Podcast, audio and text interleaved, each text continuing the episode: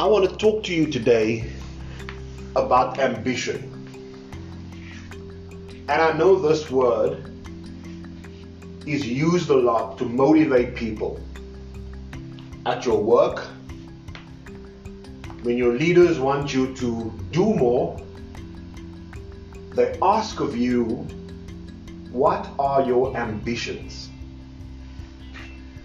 Some call it your goals. Some call it your purpose.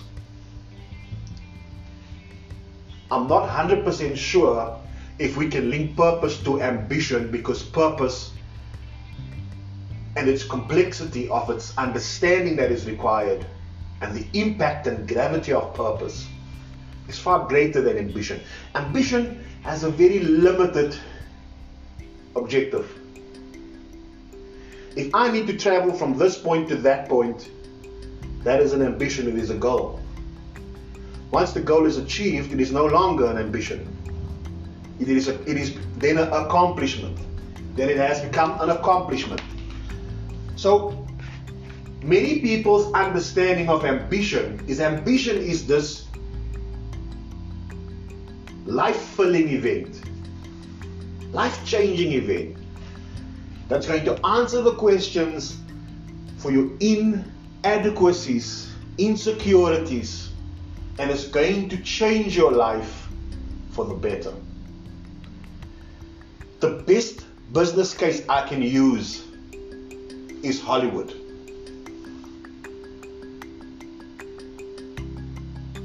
For the last century, we've celebrated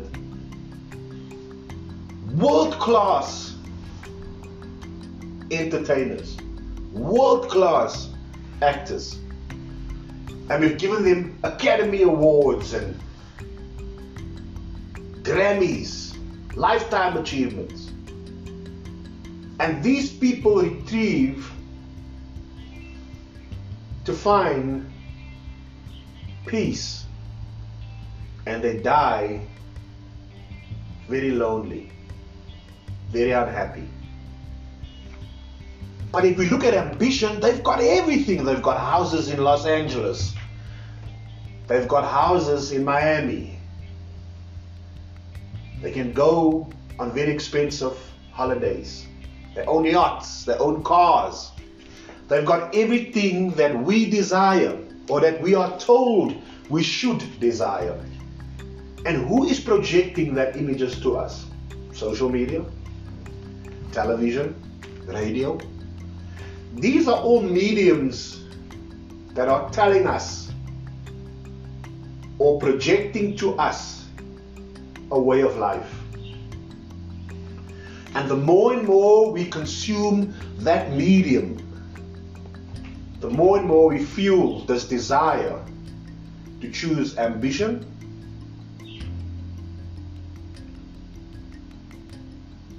over human dignity.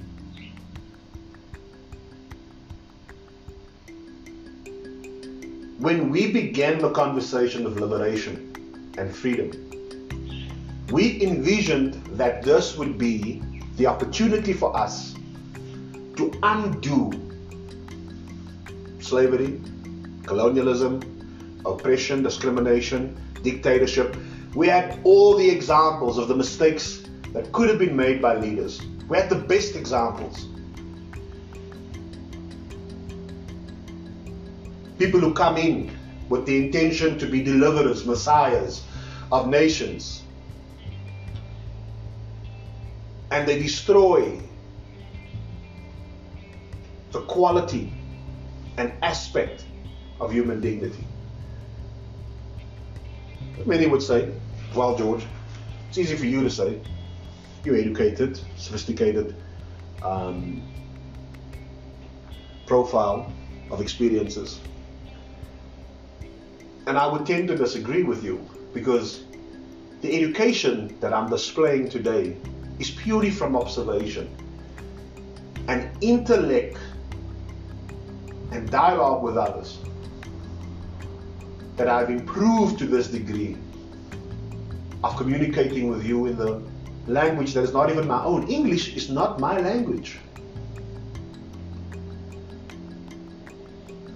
But I feel that because of English and its adoption worldwide, I have a better chance of reaching an audience that can fundamentally either agree or disagree with what it is I have to say.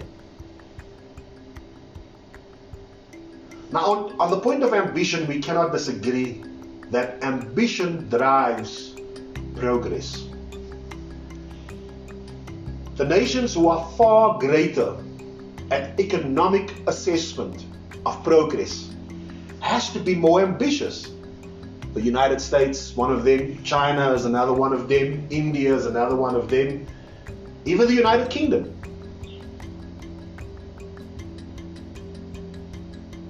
But I would like to believe that Africa has a unique opportunity to show the world how to behave, to move away from this ego driven engagement, interaction, the cynicism of trying to use somebody for the betterment of yourself, this ignorance of valuing something with zero value more than human life. If you haven't had the opportunity to become a parent, let me tell you what that is a remarkable experience for any human being to experience. I have a daughter. She was born about seven years ago.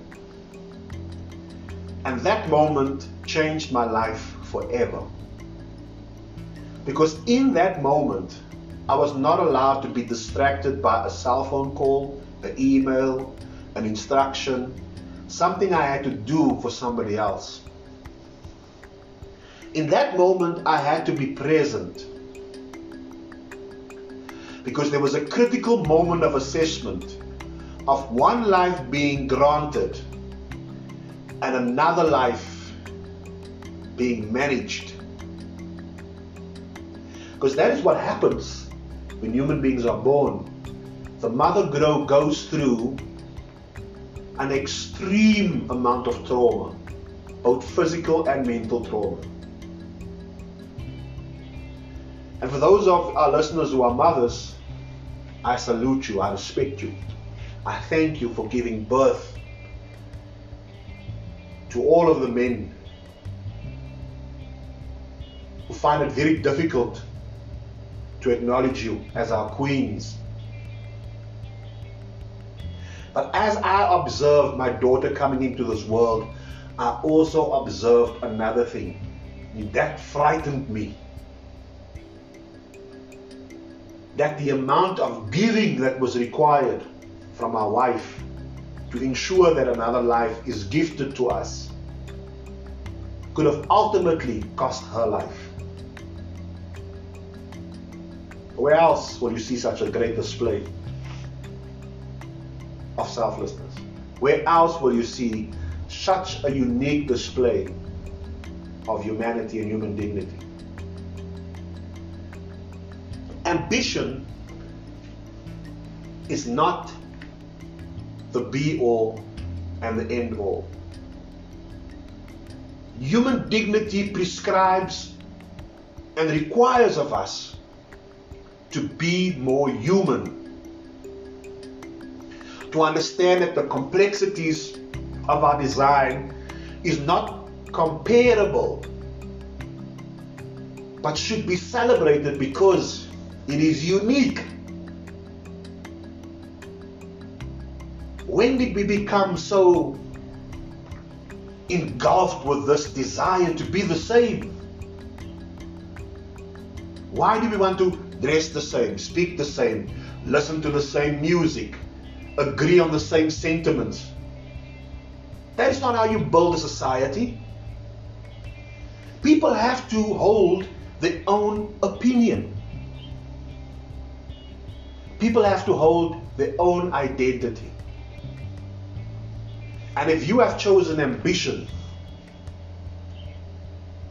there's a surprise waiting for you the pot of gold at the end of the rainbow also signifies the end of the rainbow. And for many of us, we are conducting our lives as if it has ended already. That we are not still learning, still discovering, still exploring. That we know everything. We are the experts of everything. And whilst that ignorance is continuing, we are saying it's okay to compromise human values, to compromise courtesy, empathy, sympathy, because we want to have ambition. We want to drive the best cars. We want to go on international holidays. What kind of standard is that? In a world that I imagine I'd live, people will do valuable work and be remunerated for it. People will be acknowledged for the complexity of living and be supported instead of judged. And people will be assessed for their potential, unlimited potential, and encouraged to bring themselves to the table and not a comfortable, digestible version of our preconceived ego that are telling us that we should be indifferent to people because they bring a very different experience to the pool of meaning. Fundamentally, what underpins the 21st century, in my view, is not how sophisticated we have become as a society but is in fact the opposite. The opposite for me is true. I am disappointed at the missed opportunities. The missed opportunities to close the gap between generations who could not have meaningful engagement because the world was different during that time. There was no instant messaging, there was no internet, there was no social media. But we have moved technology very close to how human beings exchange and transact with each other. Very close. It's scary sometimes that you can't even imagine a world without technology. And so, as we become more sophisticated, we've also learned to become less compassionate.